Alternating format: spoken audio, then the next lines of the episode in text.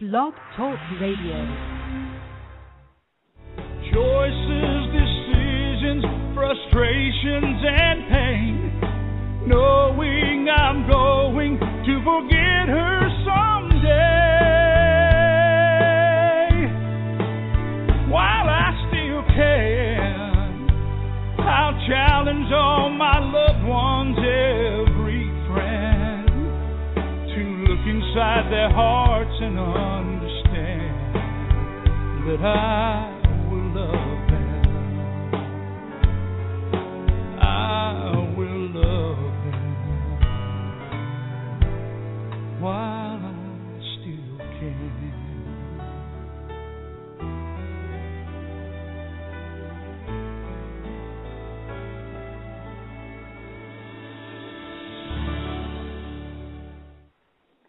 Well, hello everyone, and welcome to Alzheimer's Speaks Radio. I'm your host, Lori La Bey, and I'm the founder of Alzheimer's Speaks Radio website, uh, Dementia Chats, and quite a few other platforms. And basically, Alzheimer's Speaks is an advocacy based company providing multiple platforms to shift our dementia care culture around the world. And we believe by joining forces and sharing knowledge and ha- just having these everyday conversations about life with dementia and services, products, and tools, we can go ahead and remove the stigma that is attached to memory loss. Um, so many people are in the trenches dealing with this and don't feel like they have a place to go. And so we want to make that comfortable community setting. Um, and our radio show is just one of the ways that we do that. At our core, we really truly believe that collaboratively we can win this battle against dementia. And I know we're making a difference thanks to all of our supporters since ShareCare and Dr. Oz named us the number one influencer online for Alzheimer's disease. So I very much thank you all for helping us grow. And you do that in your advocacy just by liking us, um, sharing, tweeting, um, just spreading the word that we're out there. So again, those little things all add up, and I very, very much appreciate your support. I also want to encourage you, if you haven't checked out our website, alzheimersspeaks.com, go there, and again, you can then access all of our different platforms the blog, the resource uh, directory, the radio show, the YouTube channel, along with all of our um, free tools and so forth. So you'll be able to keep posted on what all we're up to. Our channel expert, Rick Phelps, um, who has early memory loss, might pop into the show. I'm never quite sure. Rick was diagnosed in June of 2010, and he's the founder of Memory People. And so if Rick joins us, I will definitely pull him into the conversation.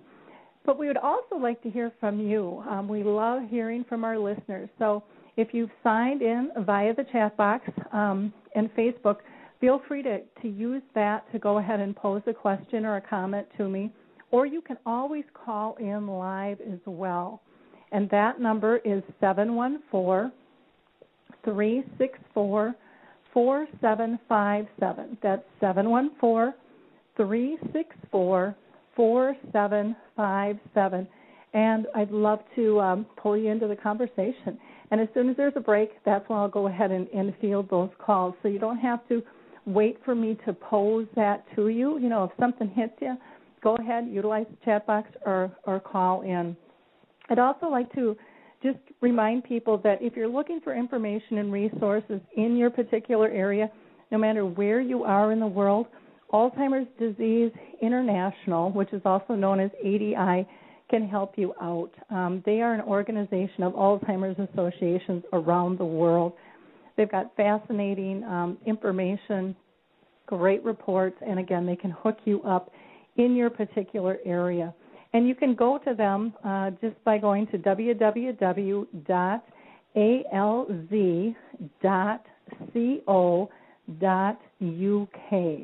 and they would love to uh, they would love to uh, talk with you and see if they can point you in the right direction there.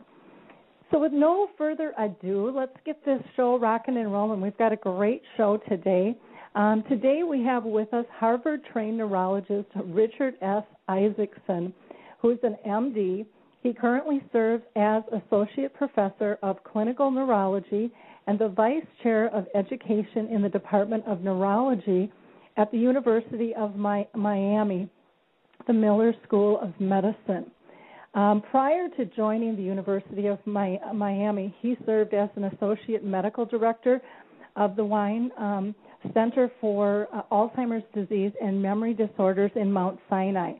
Dr. Isaacson specializes in Alzheimer's disease, mild cognitive impairment, age related memory loss, and other cognitive impairments. He's a board certified um, by the American uh, Board of Psychiatry and Neurology, and he has widely appeared in the media, including CNN, NBC, uh, CBS, and the Wall Street Journal, um, U.S. News, and the World Report, um, and so on. So we're just really thrilled to have him with us today. How are you doing today, Dr. Isaacson? Let me go ahead and pull you in to the conversation here.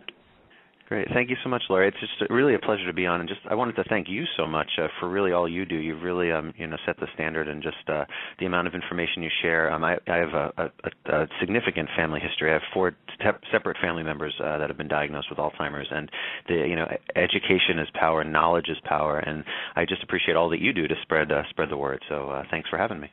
Well, as they say, it takes a village. I think you know we're in this together, and none of us has all the answers and to me, this is a disease where we really truly need a toolbox, and everybody, you know, everybody is different. Um, every person diagnosed and, and every care partner deals with this disease differently, and so it's not something that can just be, uh, you know, cookie cutter. Um, and so I, I'm a firm believer on my 30-year journey with my mom, who's still living. Um, you know, this has been over half of my life, and I've just felt that we just need more support in, in a variety of it so that people can make their own choices for what's best mm-hmm. for them. So I'm, I'm really excited to talk to you today um, about what you're what you're up to. But before we get into that, um, why don't you give our audience um, just a little kind of snapshot of Alzheimer's disease in the U.S. today? That'll probably just give us a nice foundation for our talk. Sure, of course. So, you know, Alzheimer's disease is, um, in my opinion, it's not just a public health crisis, but I think it's a, a public health emergency. Um, you know, we have, based on a variety of statistics, over five, probably five and a half million Americans currently in the United States with Alzheimer's. Uh, the problem is, is that we have an aging population. You know, baby boomers started turning 65 for the first time uh, just in the last year or two, and you know, the the epidemic is only going to worsen. In the year 2050, we're going to have, you know, over 16 million cases. And I think another problem is, is not only do we have all these cases, but a lot of these cases, patients just aren't optimally treated. Um, they're not even diagnosed. Um, a lot of people say, "Oh, it's just normal." Um, you know, it's normal uh, to forget things um, as you age, and there are some things that are normal as we age. But um, you know, Alzheimer's disease is nothing to be afraid of or ashamed of. We need to, you know, uh, really fight this from the get-go. And if anyone listening is is knowing of a person that they love, a friend, a family member, or even themselves having any signs of, you know, a little bit of memory glitches or, you know, maybe something isn't working like it should, I always advocate to see a qualified medical professional because there's so much that we can do. And, and what the most recent uh, evidence and the most recent research has shown is that the earlier you intervene the earlier you attack this from from every angle as, as long as it's safe and grounded in evidence that's when we can actually truly make the most benefit. So you know what's going on with alzheimer's today? This is a tough disease but 2013 is literally uh, in, in, my professional career the most exciting year um, that I've seen on record for Alzheimer's. We're starting the first ever Alzheimer's prevention trials um, actually the first person ever will, will get the treatment of this month. Um, I was just actually at the international conference um, on Alzheimer's disease in Florence. Just got back uh, yesterday, and um, the excitement was in the air. You know, I was presenting about my nutrition research, but there's so much out there from therapies, nutrition, um, drugs in the in the pipeline, uh, lifestyle changes. I just think that uh, Alzheimer's is uh, it's going to be a, a great year uh, to fight this disease. Well, that's exciting to hear. Um, I, I too think that there are so many changes in the wind, and um, so many things just bubbling, and, and the conversations are getting much more comfortable. Um, I think in the public, uh, and to me that's that's huge because this has been such a hidden disease and one with so many stigmas. And not that we still don't have that battle, but um, the conversations are starting, and, and um, that's that's truly a blessing.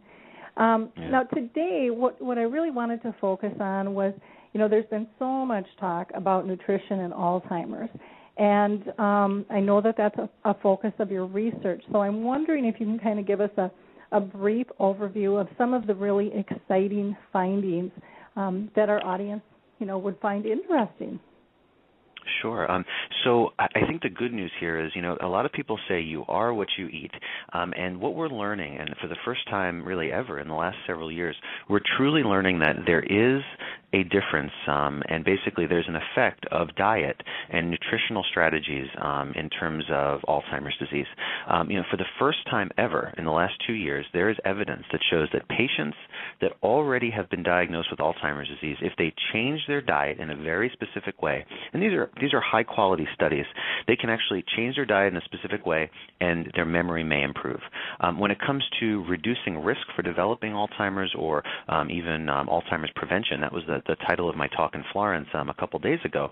Um, we're really finding that very specific nutritional approaches um, have not only uh, you know evidence, scientific uh, research that back it, but also that are, are very safe and also have other health benefits too. So I think you know the most the most recent exciting findings. Um, I think there are several. I think um, one of them is related to uh, carbohydrates, and that um, when it comes to carbohydrates, less is more. Um, there's studies out there that show that people that already have memory loss, if they can follow a very specific uh, type of low carbohydrate diet, I won't go into too many details because it's uh, it's not as straightforward as that. Um, but um, you can actually potentially not only improve memory, uh, but you can have other benefits too. Um, you can lose some weight. You can make your insulin response uh, better. That's a, a body's response to sugar, um, and um, even your blood your blood sugar uh, can actually be more well controlled. Um, When it comes to uh, re- yeah, I I mean the, the the research is it's not just for memory loss. Um, this is a, a, a dietary changes will affect memory loss positively, but also other uh, aspects of the of the body and of the other medical conditions too. Well, that's that's Um, great. Yeah, um, and I mean, and, and there's no one you know magic thing that you can eat or, or drink to to just you know suddenly take away memory loss or do something like that. But I put my patients on a very specific nine week uh, diet plan. These are my patients that I've been following for years in my clinic. I have them track what they eat. Um, you know, for example, the Mediterranean style diet uh, probably has the most evidence for reducing uh, risk of, of developing Alzheimer's um, or, or cognitive impairment. Um, I mean, there's just so many things, very specific types of fish that are high in a specific type of fatty acid and omega 3 called DHA, dark cocoa powder. Um, I love dark chocolate, sometimes too much, um, but you know, there's even a recent study on, on dark cocoa powder. Adding that uh, to your uh, meal can uh, actually not just improve memory loss, but uh, blood pressure. Um, uh, very specific types of berries, strawberries, blueberries. The list just goes on and on, and, and I could literally talk about this one topic probably for an hour or two. Um, but I think the take-home point is that there is so much that we can do. Um, I mean, two, three years ago, I, I didn't have the evidence to talk about this. You know, now I'm able to write an entire book uh, on. You know, it's called the Alzheimer's Diet, and basically it goes through exactly uh, what uh, my uh, my patients uh, have have uh, the instructions that they've listened to, and you know how well they've done afterward. I think another really important brief point is that the problem also is that not all patients and not all individuals will respond the same way to specific dietary choices. I um, had an email uh, within the last week or so that said, you know, my wife and I ate the same things for you know 60 years, and my wife developed Alzheimer's and I didn't. Um, I don't believe that diet helps or works.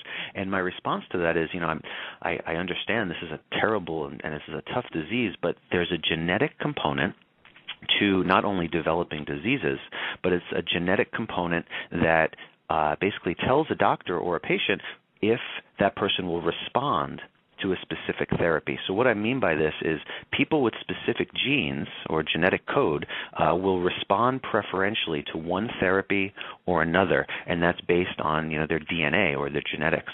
So, this is a field called nutrigenomics or pharmacogenomics, meaning Mr. Jones may need to eat this, this, and this, but Mrs. Jones may need to eat that, that, and that, or have that drug versus that, because the genes will predict a therapeutic response to a management choice in Alzheimer's disease. Uh, it's a complicated topic, but um, that's hopefully a, a nice brief overview. Wow. Now you had mentioned I'm going to back you up a little bit. You had mentioned the Mediterranean diet and a lot of people talk about that, but can you in a nutshell just tell listeners what is a Mediterranean diet? Because I think a lot of people hear it, but they don't really know what that means. Right, that's a that's a really good point. So the Mediterranean diet, and actually, I mean, let me preface this with the Mediterranean style diet. Um, and the Mediterranean style diet basically means not only dietary changes, but also active physical exercise. So the research that's been done um, actually looks at dietary changes plus um, an active physical lifestyle. And actually, there's research that shows that the two of those, it's kind of like one plus one equals three. So basically, you have a healthy diet, plus you exercise, that is going to be an exponentially higher uh, benefit, or it synergizes together or works better together. So now let's get back to what are the specific types of food in this Mediterranean style diet. And I think one of the, the, the key points here is vegetables, lots of vegetables. Um, green leafy vegetables, a good tip is if it's green, eat it. Um, fruits and vegetables as well. Um, and and you know I, I've never been a, a kale sort of person until I started putting kale in my smoothies and and, and my uh, my juices. And I said, wait a minute, kale's actually pretty good. So it may take a while to enjoy these green leafy vegetables, but or these green uh, different types of things. But um, I've learned how to. Um, lean proteins, um, fish, chicken, and turkey. Low fat yogurts and cheeses. Nuts and seeds in moderation, meaning uh, uh you know a small handful of nuts and seeds is, is probably okay, but uh, you know a cup or two or three or multiple handfuls is probably not as good. Um, reducing red meat, reducing processed foods, kind of living off of a natural, healthy, uh, living off the land, living uh, off a, the green, healthy lifestyle, and also wine. Um, you know, one glass of wine in women, uh, red or white, red may be better, and in men, men can probably have one to two glasses of wine, uh, for example, each night with dinner. So this is the type of Mediterranean style diet. Um, um, that um, uh, really gets those um, healthy fats like olive oil, avocados, um, for example, are healthy brain boosting fats um, that can actually be protective uh, for the brain. Wonderful. Thank you for going into some detail there. I think you gave a lot of wonderful pointers that people can go ahead and and uh, start incorporating into their into their lifestyle. And um, with St. Patty's Day coming, just because it's green doesn't necessarily mean it's going to fall into that category. That's a good point. I, I was in Savannah, Georgia once, and they made the the beer green. So okay, I guess I guess you're right about that. Yep, yep, that's a pretty big thing up here in Minnesota. Everything turns green. Yeah. You know, and I think mm. there's a run on the food coloring for about. That's the way it goes.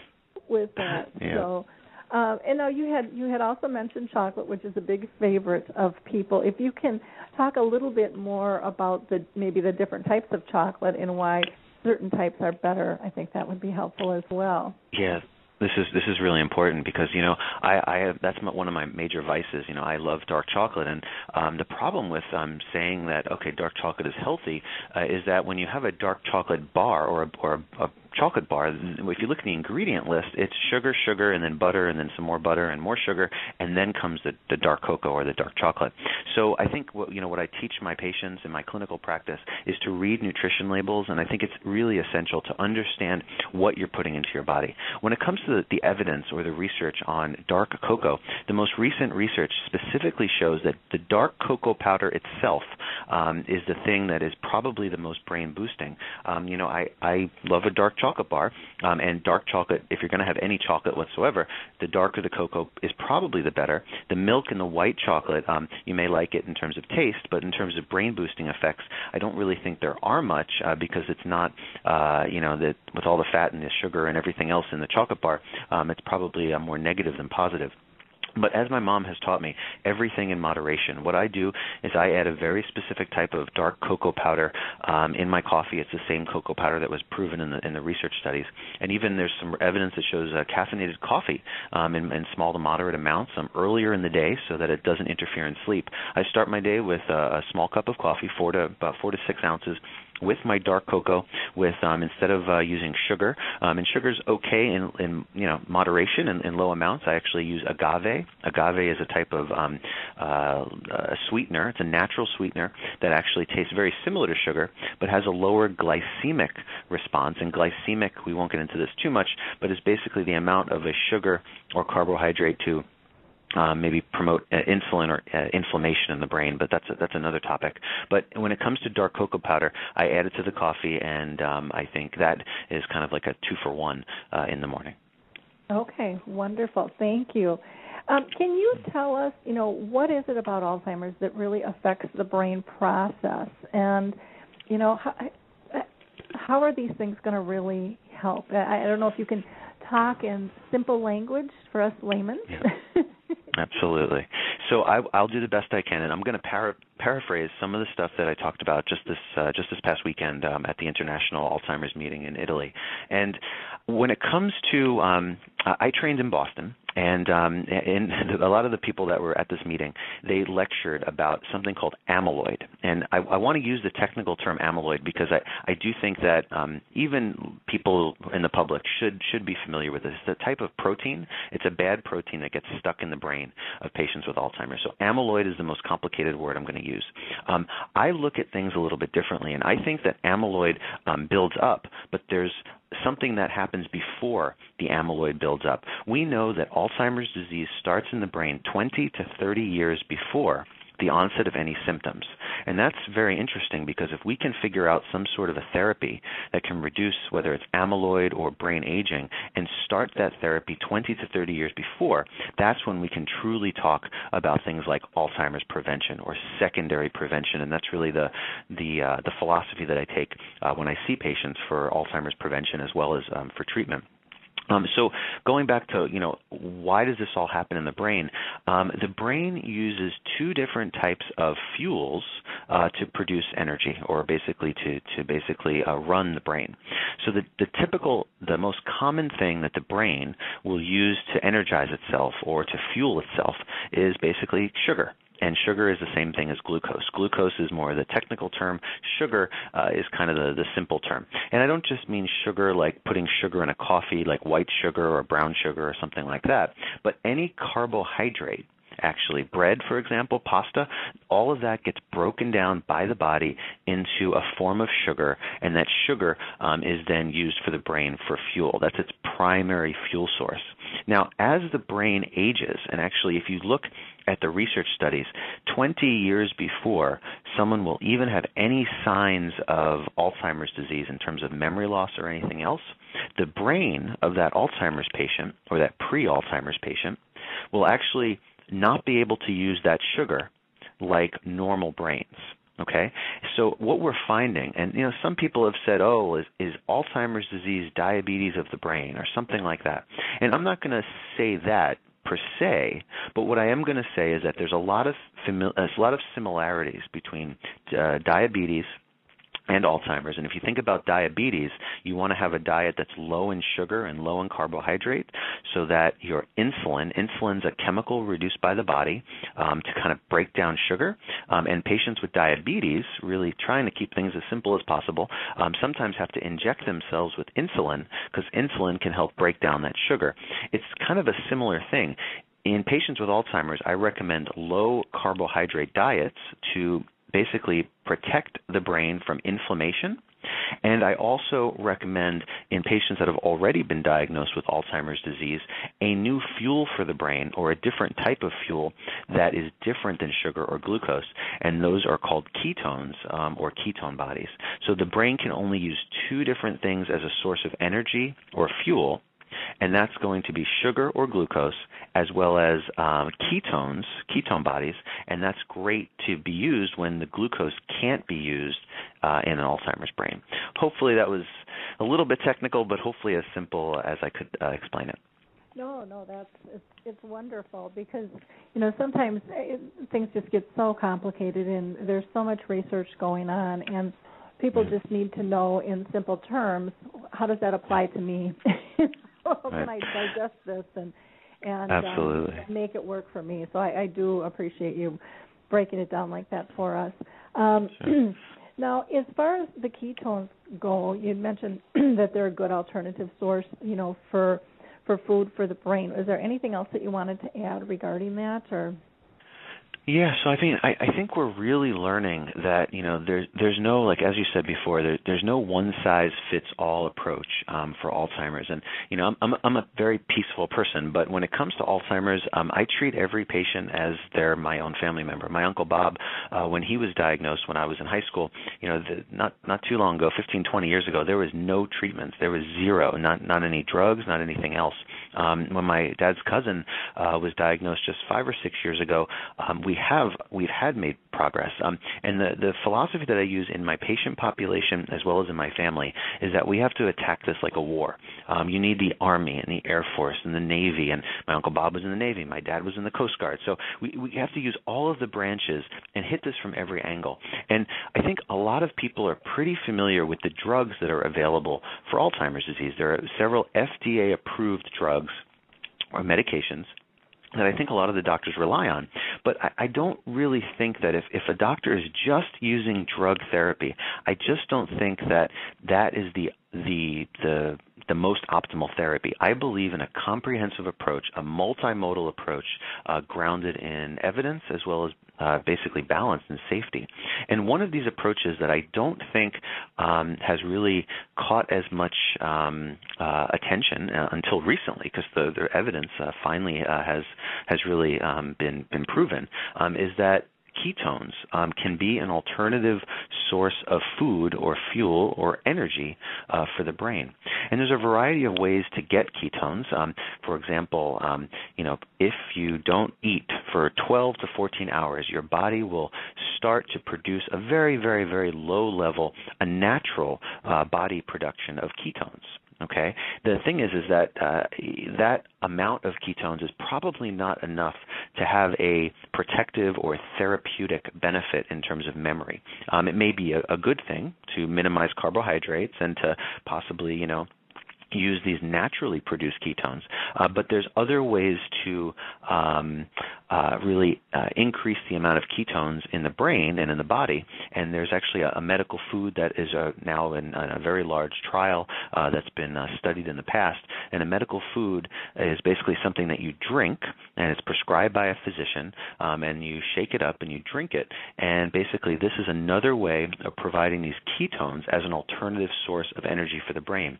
So the way that I approach uh, all of my Alzheimer's patients is I hit it from every angle. So I use the drugs, I use medical food, I use um, nutritional approaches, physical exercise, um, you know, hobbies and musical activities. Um, I hit this from every single angle, and I also educate the patient about all of these different options, and of course, uh, provide as much support uh, and care for the caregiver uh, as well. And I think uh, this this new area of ketones uh, is really the newest uh, kind of um, treatment or sorry therapy option that um, really has been underutilized in the past. Okay. So a lot of people are. are I'm, I'm going to throw this out because I don't know. Um, hear about protein shakes. Is that considered a medical food? Is that Okay, good, good, good question. So, there's a lot of things that are um, over the counter that are kind of um, you know shakes or stuff for the brain. Um, that would not be com- uh, considered a medical food. That would be more of a dietary supplement. So maybe I can go through this for a minute because I think it is important. When it comes to um, the way that doctors see things and, and, basically use different words to describe things.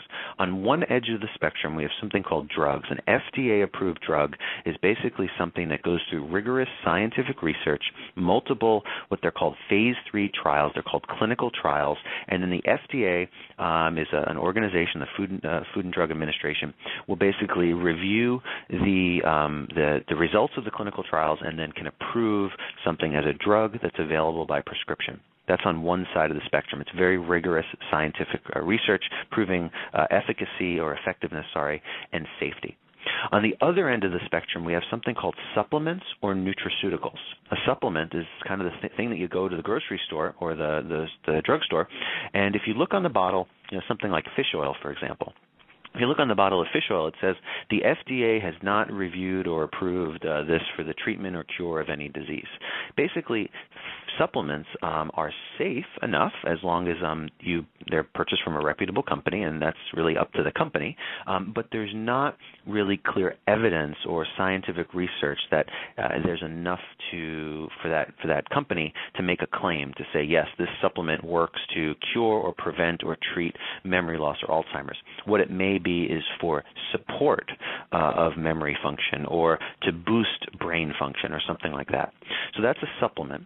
Um, um, and that would be more of the when you go and you look at different protein drinks in the in the store. Um, that would be uh, possibly one of those things. Now, in the middle is something called medical foods, and a medical food is is really a, a term that a lot of physicians and I think a lot of patients and caregivers are not really as familiar with. Um, a medical food is indicated for the clinical dietary management of some sort of an illness, and the, technical term is the metabolic processes associated with a disease. So when it comes with all, for Alzheimer's disease, the metabolic issue or the problem in the brain is that the brain can't use glucose as the primary fuel source. So what can it use? It can use ketone bodies.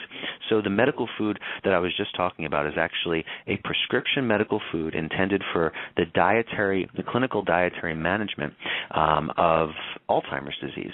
Um, and in the studies that were done, um, it was it shown that in very specific types of patients, uh, patients that uh, had this medical food by prescription, uh, the name of the medical food is called Axona, A-X-O-N-A. Um, Axona, the, the, the technical term, what it's made up of is it's called medium chain triglycerides. Um, for the listeners, it's just you can just uh, refer to it as Axona.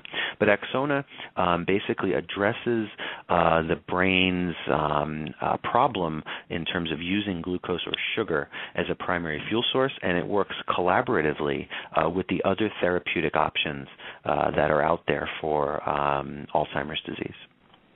Oh, interesting. Now, is that something that that people can use at home then i'm assuming that you can prescribe you know it has to be prescribed so it could be used if someone's living at home or in a care center Yes, so basically any physician um, can prescribe Axona, um, and Axona is uh, why is it available by prescription? Because uh, it's basically um, it's always best to use um, these types of um, therapies uh, under the supervision of a treating physician. Um, you know, I, while I do recommend a variety of therapies, I always advocate uh, that that a treating physician should be involved, and I think uh, the uh, I think it's always safer to have you know a treating physician look through through this. And basically, uh, any person with Alzheimer's disease can be prescribed, uh, for example, in patients with mild to moderate Alzheimer's disease.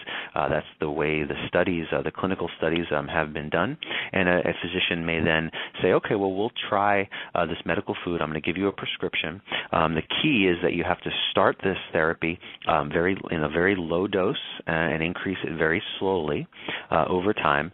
And this is a way to get the body used to digesting um, the axona or the ketones, um, and that that way it can address um, the the problem uh, and basically provide the brain with an alternative energy source.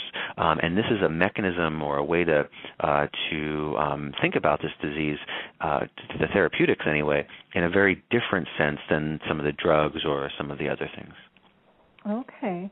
Now, when you you know you said you mix it up and it's a liquid. Can you tell people you know what it tastes like or can you mix it with different types of foods to to make it more palatable or or is it just something that everybody wants to chug down?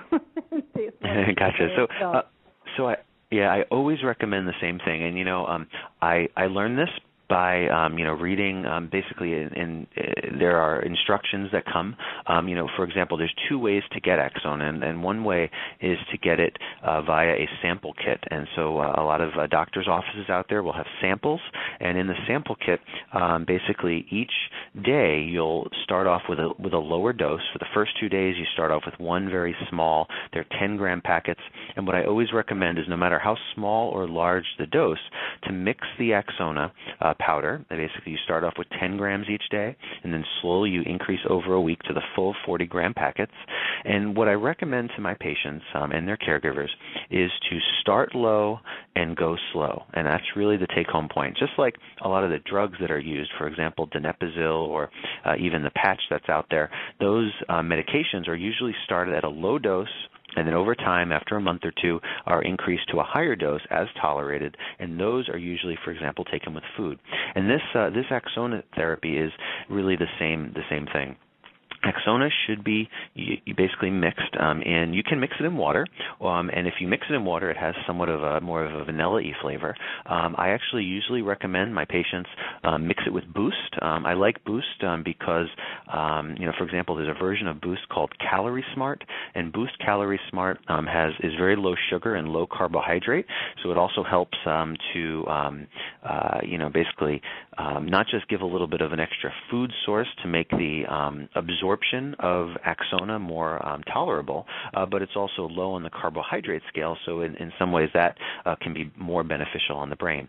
So what I recommend is I have my patients mix uh, the packet of Axona, and the, the take-home point here is you have to first pour the liquid in and then pour the powder, and then you shake it up. And just like James Bond said, shaken not stirred, and you shake it up in a shaker cup, um, and you mix the Boost or skim milk or whatever else you want to use, plus the Axona, shaken not stirred, and you have to sip it slowly after a big meal, either breakfast or lunch, whichever meal is bigger, and sip it slowly over 20 to 30 minutes to make sure that you're giving uh, the body uh, the best chance at um, tolerating it uh, without any side effects or you know without getting basically a stomach ache or bloating or anything like that.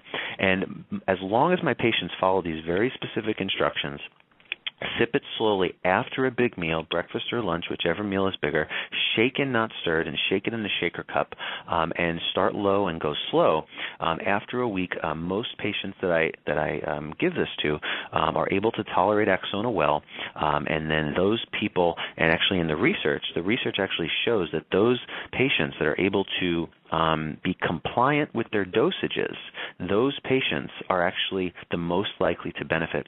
So it's all about education, and I think with Alzheimer's disease, um, this is a new therapy, and most doctors out there aren't as uh, familiar uh, with using, um, you know, a food type therapy, a medical food type therapy. So I think a lot of doctors sometimes don't give these types of very detailed instructions to their patients. Um, with all of my patients, I give a very detailed handout um, and other, you know, paragraphs of information about how this stuff works because that's all I do. I just 100% of my time is Alzheimer's. In the packages, um, uh, whether it's an Axona sample um, or it's in the box that you get at the pharmacy, there are pretty detailed instructions, and I would just really strongly advocate uh, for any patient or caregiver that's um, uh, trying this uh, for for their loved one, uh, for a patient with Alzheimer's, that they read the instructions carefully, start low and go slow, and sip it slowly uh, after a big meal. So would this be like an eight ounce glass of? Yeah. Yeah, basically, um, it's it yeah, basically, uh, you can use four, four to six to eight ounces. I usually recommend um, around six ounces or so. Um, and if you mix the powder in a six ounce um, uh, container and then shake it up um, and then sip it slowly, um, that usually works. Um, for example, Boost is eight ounces. So since Boost is eight ounces and it, it comes conveniently packaged, um, adding the Boost. Um, I have a patient actually, a, a real, real, real, real good guy. Um, his wife uh, and I uh, have been doing everything we can. Uh, for her husband, and um, he's actually doing really well. Um, you know, he loves chocolate like I do, and there's a Boost version of Calorie Smart that's a rich chocolate flavored. Um, it's eight ounces, uh, eight ounces, and you add the, he adds the Axona powder uh, to the Boost, and then shakes it up in the shaker cup, and it really works well with the eight ounces. Some people um, tolerate it um, just as well in four to six ounces of some sort of a liquid, whether it's water um, or something else. Uh, what he does actually, and this is helpful, um, is after he shakes it up and mixes it, he puts a little bit of ice um, in the mixture. And ice is actually helpful to slow down digestion. And if you can slow down digestion a little bit, uh, it also helps with uh, tolerating. Uh, because if you drink Axona too quickly, or if you don't have it with a big meal, um, it can cause stomach upset and you know things like nausea, uh, vomiting, diarrhea, even um, even some bloating. And and you know these are common side effects not just with Axona but also with the uh, FDA-approved drugs, especially when you don't take them as directed. So it's really important uh, for people to to take this the right way um, and read and get educated in, in the package insert in the box. Oh, good. I was going to ask you what some of the side effects might be. Um, you know, and so I, you know, I like that you're saying, you know, start low and and um, you kind of grow with it, and then you know take your time. Um, you know, you you were very specific in terms of you know after meal and um, all of those things make a huge, huge difference in terms of how your body is going to respond. And sometimes we forget how important those basic uh, directions are um, in terms of you know how our body's going to react to something. And so you've got some great little catchy phrases uh, that can help point people in a in a good direction and make it simple to understand. So thank you for that. Yeah. Now, there's also um, a, a therapeutic trial or a clinical trial going on, isn't there, that uh, people can get involved in? Yeah, absolutely. So, um, and this is actually how I um, I kind of got involved um, in, uh, in in learning more about this. Um, uh, I'll give you a brief overview. There, anytime a medical food or any product is basically um, uh, going to go through the process of trying to become uh, a drug, an FDA-approved drug. Um, for example, um, there's a type of fish oil. It's a fish oil called Lovaza, and in the past, fish oil was available as a supplement um, or a nutraceutical, and you can buy it, and you can still buy it um, in, in over the counter. Um, well, what the, a company, and they took this fish oil, and they actually did a rigorous scientific clinical trial, and then this it did so well, and it was safe, so it's now an FDA-approved drug, and it's it's a, it's a type of fish oil that's that can be prescribed just like a drug. Um, it just means that the same it's the same substance, but it was just proven more rigorously, and that's exactly what the medical food Axona uh, is currently um, uh, basically doing. They have a very large clinical trial um, and if you go to the, the website clinicaltrials.gov, um, you can uh, you know search for it. Um, I think you may have had a, even a link um, on your on your website too, mm-hmm. uh, which is helpful. And and basically, if people are interested in getting into this uh, clinical trial, basically uh, what what happens is is they will um, patients will be enrolled and they will either get um, Axona, which actually it's kind of a, a, different it's a slightly different version of Axona, um, and then this version will be tested um, in people with different types of genes, uh, and they will look at genetics genetics, and we'll try to figure out does Axona work preferentially uh, in one gene versus the other. And right now, that's uh, what the preliminary evidence suggests in a subgroup analysis uh, that Axona is preferentially effective in patients that do not have one of those genes uh, that are that can help uh, increase the risk of Alzheimer's, called ApoE4. And the the reason how I really learned so much about Axona and really understood all this is since my research is in nutrition, uh, the company actually called me um, and asked me to um, kind of discuss this with the FDA. Um, and um, basically, uh, the company is doing something called an investigational new drug application, and that's why they're doing the clinical trial. And I was on the phone with the FDA and, and basically had to kind of give my uh, expertise or scientific judgment uh, or an overview about the product and, and kind of really uh, try to take the next steps towards becoming an FDA approved drug. So that's how I, I consulted for that uh, the company and really truly got to review the data and, and learned a lot more. Um, so uh, when it comes to the clinical trial, if, if someone is interested in, in getting in getting uh, more information about this, I definitely advocate for going to clinicaltrials.gov um, and learning more. It's, it's actually the, the the name of the drug, sorry, the name of the medical food is called Axona, but the name of the um, uh, the agent in the clinical trial is called AC, like Apple Charlie, AC 1204 1204, um, and uh, basically going to you can actually check out your I know I think I saw it posted on your website um, as well as clinicaltrials.gov and do a search for it. Um, and there's uh, clinical trial centers all over the country. I think they'll uh, be enrolling something like 480 um, uh, patients uh, all throughout throughout the country, and that clinical trial literally got started maybe about a week or two ago. So it's uh, wow. exciting. It's one of the many clinical trials that are, are going on, and again, just evidence that we're really making tremendous strides in progress. Well, that's that's very exciting. And um, you know, with this clinical trial, will it? Would you know? Is it a, um, a deal where some will get the real thing and some will get a placebo, or will everybody be getting it so that they can analyze these these genes, but is, is it a right. double blind or? Exactly. So uh, the technical term is going to be, uh, it's called a randomized double blind. It's a randomized placebo controlled double blind study. What does this mean in English? Well, randomized means you have a 50 50 chance of getting the real thing or not.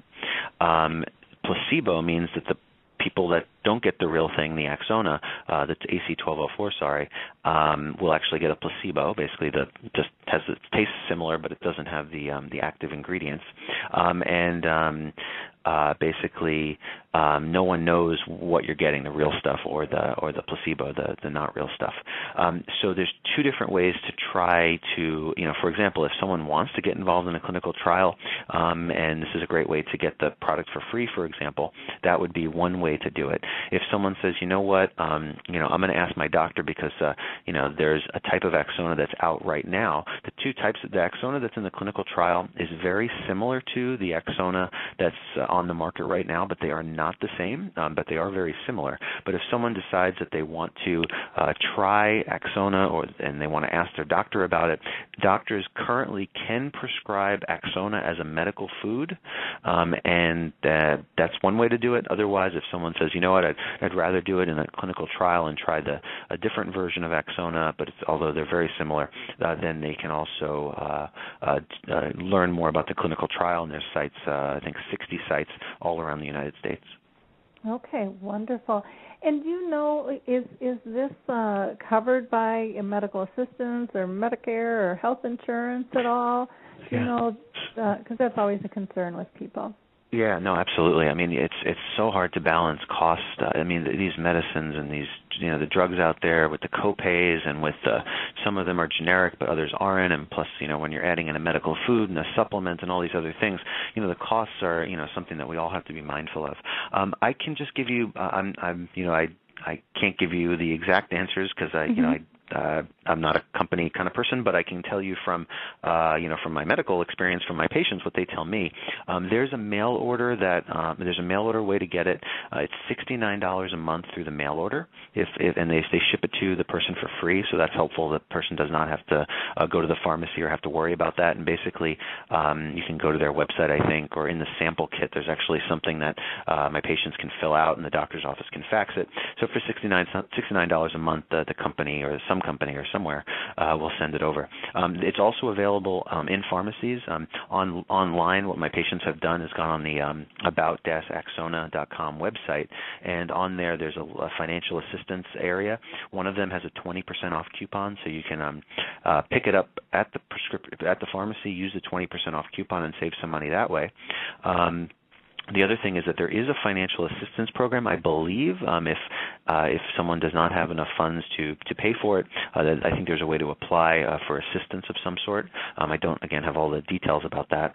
Um, and otherwise, um, in my in my patients in terms of insurance covered, I would say it's it's very variable. Um, I'm in Florida, and um, I, I'm just going to give a general. Um, probably 40% of insurance companies in Florida. There's just so many different types of insurance companies and different policies and everything else. I would say 40% of the time it's covered um, in some way. In the other 60% of the time, when it's not covered, this is the way you know potentially it could cost $69 a month. Um, for me, um, in my clinical practice, um, listen, I, I understand money is important, and I'm not trying to waste anyone's money. I'm I'm trying to do the best that I can for my patients, and, and you know, like I would to my family members, I'm going to recommend these types of things, and um, you know, based on a, a, cost benefit analysis, uh, I just think there's nothing more important. Um, then you know doing everything you can. So I, I do think that the, the cost is, is worth it. You know, some of these drugs can cost up to three hundred dollars a month if you don't have insurance. So this is a much uh, much less expensive. Um, you know, I know supplements can cost easily fifty to a hundred dollars a month, uh, depending on which supplement uh, is purchased. And, and some of the supplements that are bought in the pharmacies or grocery stores or whatever, or the health food stores, have much less evidence, if, if let alone any evidence. Um, and believe me, I take a very aggressive approach and a very comprehensive approach, um, uh, a multi, you know, 20-step uh, treatment plan and, and 10-step, at least probably 15-step now prevention plan. Um, and yes, these things cost money, but I, I do think that the cost versus benefit um, is definitely in favor of, of using these therapies. Okay. Well, that's I, I appreciate you going into um, all the various options because that is something that people. I mean, it, it it weighs on their mind, especially you know with the status of things nowadays. Uh, people are just trying to survive, and so anything helps. And sixty nine dollars a month. I mean, I mean, some of these pills are, you know, way more than that um, individually and stuff. And so I just hear all these horror stories of of people really struggling um, to try to try to help and and do the right thing, but trying to figure out balance, you know, with it as well. So I do want to talk about um, your book. Um, actually, you you have written two books, and um, yeah, so and we definitely need to cover cover both of those if you're if you've got time to do so. Yeah, sure. So um, the the book that came out last year in 2012, it's still pretty recent. Um, it was updated as of I believe July of 2012, so it's still very recent actually, still somewhat hot off the press. It's called um, Alzheimer's Treatment, Alzheimer's Prevention: A Patient and Family Guide. Uh, if you want more information, they can you can Google it or go to the website. The website's called theadplan.com. T H E A D P L A N. Uh, theadplan.com. And that was uh, really uh, the book that I wrote literally for my patients. Um, and what I was doing is I was typing out so many recommendations for my patients um, you know, I would print out sometimes 20 to 30 pages um, at the printer. Um, that it got to the point where I said, you know what, I think I need to put this in a book form because uh, I'm breaking the printer cartridges too frequently. Um, so basically, it's it's it's it's exactly what I tell. It's it's it's written in large. It's large print. It's basically me talking.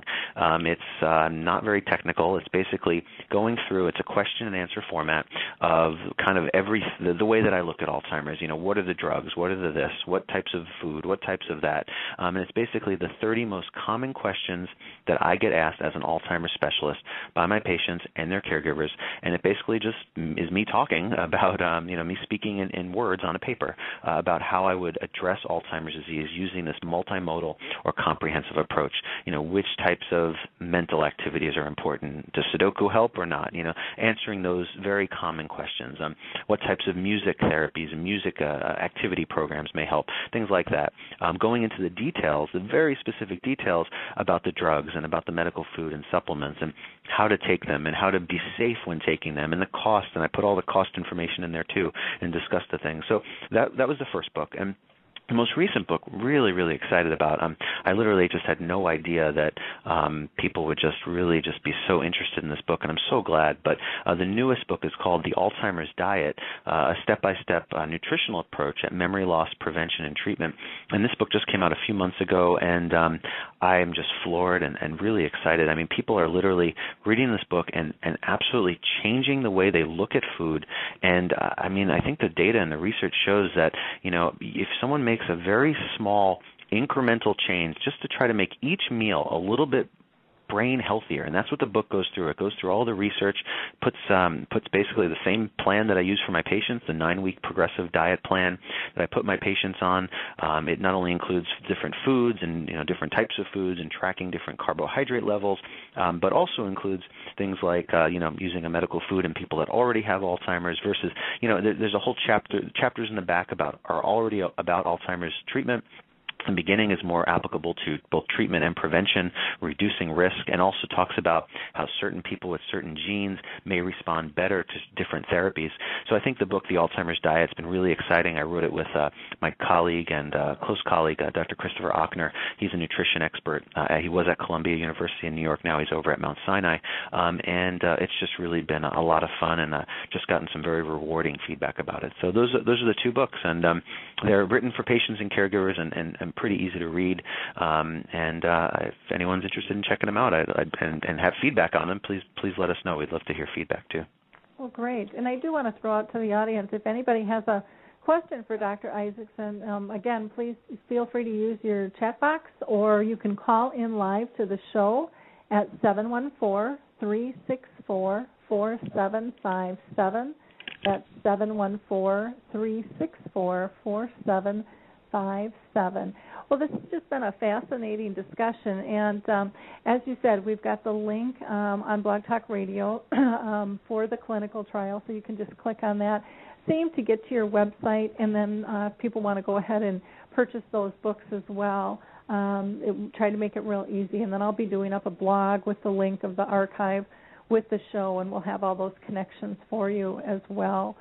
So um, yeah, very, very interesting. Um, lots of fun things going on, and, and you shared it in such simple terms uh, for all of us to, to be able to digest, which is which is again just so so so wonderful. I think this, uh, you know, with the medical foods, it's not something that people hear about. I know I I didn't really even know that it existed. Um, and and I've been on this journey with my mom for 30 years, but I didn't really understand it.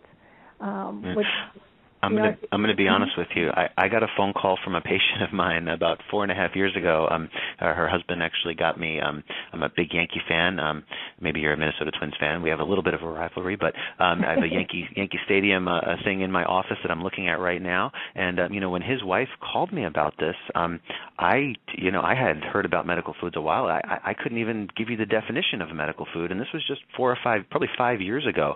Um, so doctors just aren't even aware. Uh, patients, caregivers aren't aware, um, and I think it's um, you know really great that finally not only the um, international community. I lectured on this literally two days ago and and uh, three days ago, and I mean I think we're really um, finally making progress to show that medical foods are a worthwhile therapeutic option that needs to be considered, as well as nutrition and, and all these really safe as well as uh, uh, effective uh, nutritional approaches.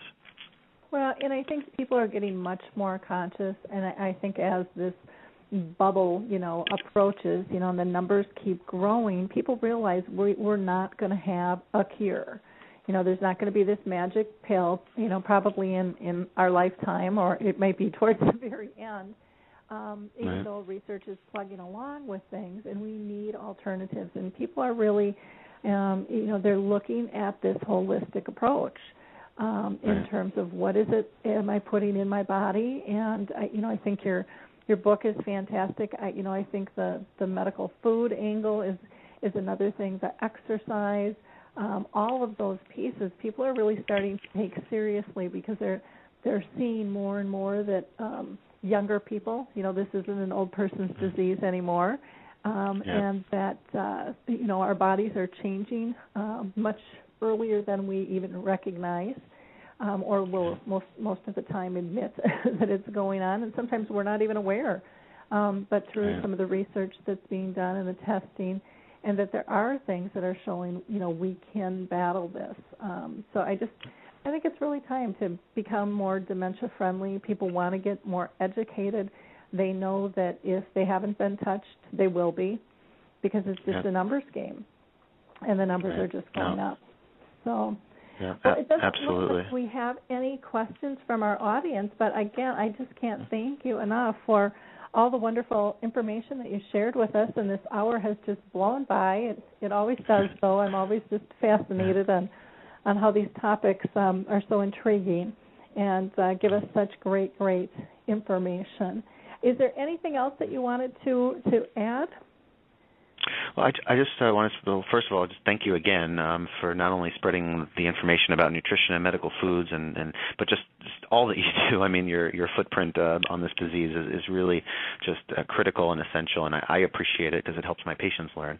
Um, but I, I think um, you know this disease is hard. I mean, this disease is like hard is not even a good enough word. It's it's it's a disease that affects not just the patient, the entire family, and I think we need to have hope. Um, there is no one magic pill. There's no one magic patch. There's no one magic drink. There's no one magic anything that's going to stop this disease dead in its tracks just yet. Um, in the future, hopefully, but not for at least 10, 15, 20 years.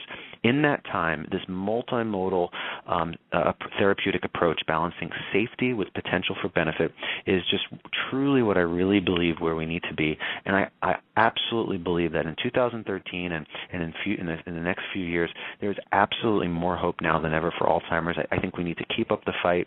We need to stay educated, stay informed, and um, really uh, just just keep battling. And I think um, this is a fight we, we can win. It's going to take a little time, uh, but we will we will uh, we will uh, be able to uh, make great progress.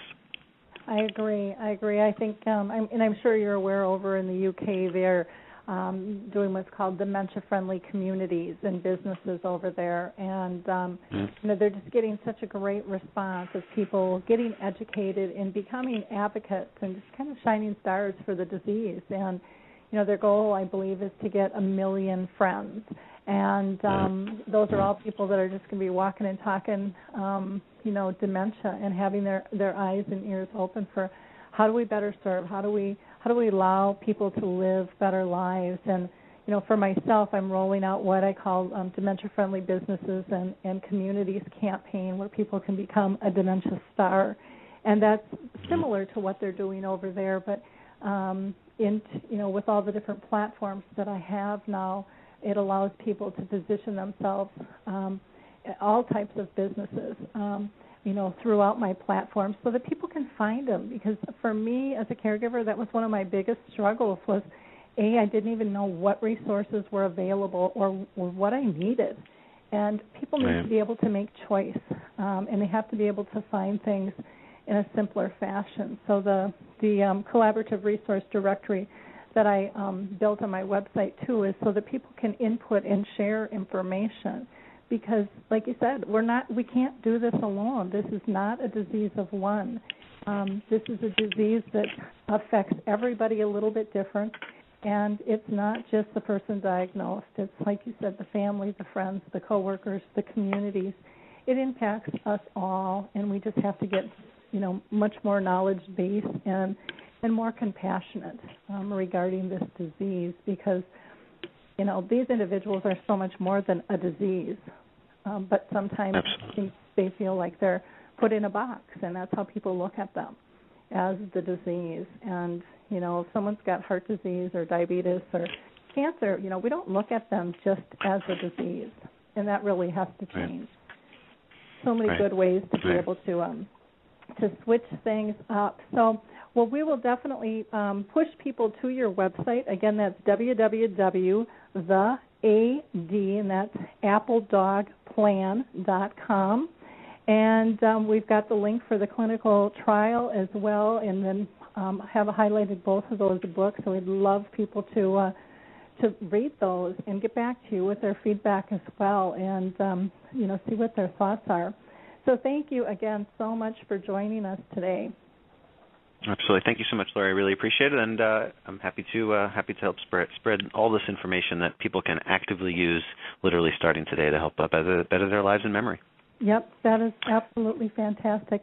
I do want to remind people that this afternoon I will be doing a, a Dementia Chats webinar. Again, that is a free webinar. We're going to be interviewing um, Harry Urban and Michael uh, Ellenbogen, and uh, they're going to be talking about advocacy and what they're doing. Both of these men live with the disease, and it'll be a very fun, um, fun hour. I'm sure that will fly by as well as it always does.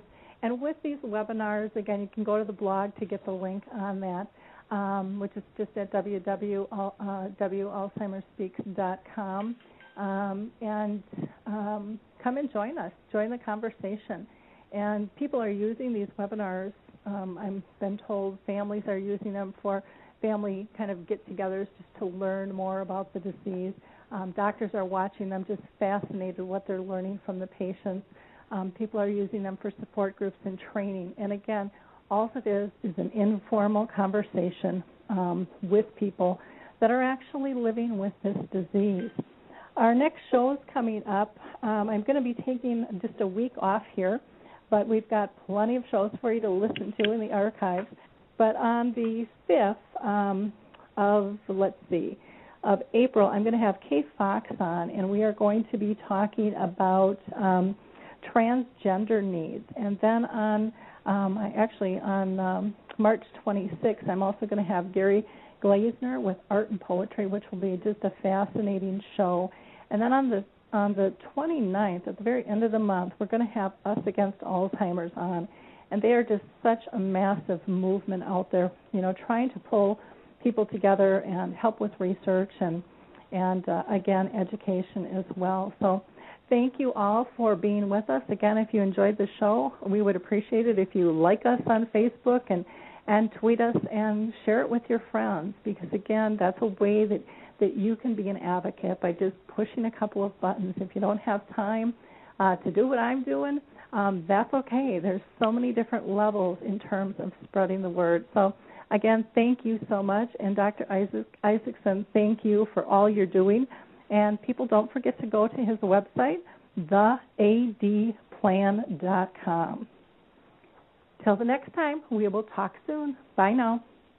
Hi, I'm Lori and, and I wanted to tell you about Alzheimer's Speaks, which is another great podcast. You see, my own mother lived with dementia for 30 years, and I felt lost. Did you know every three seconds someone in the world is being diagnosed with dementia? Odds are it's going to hit your families too. We want to help you connect to services, products, tools, research, and stories so you can be prepared. Please subscribe to Alzheimer's Speaks on your favorite podcast platform.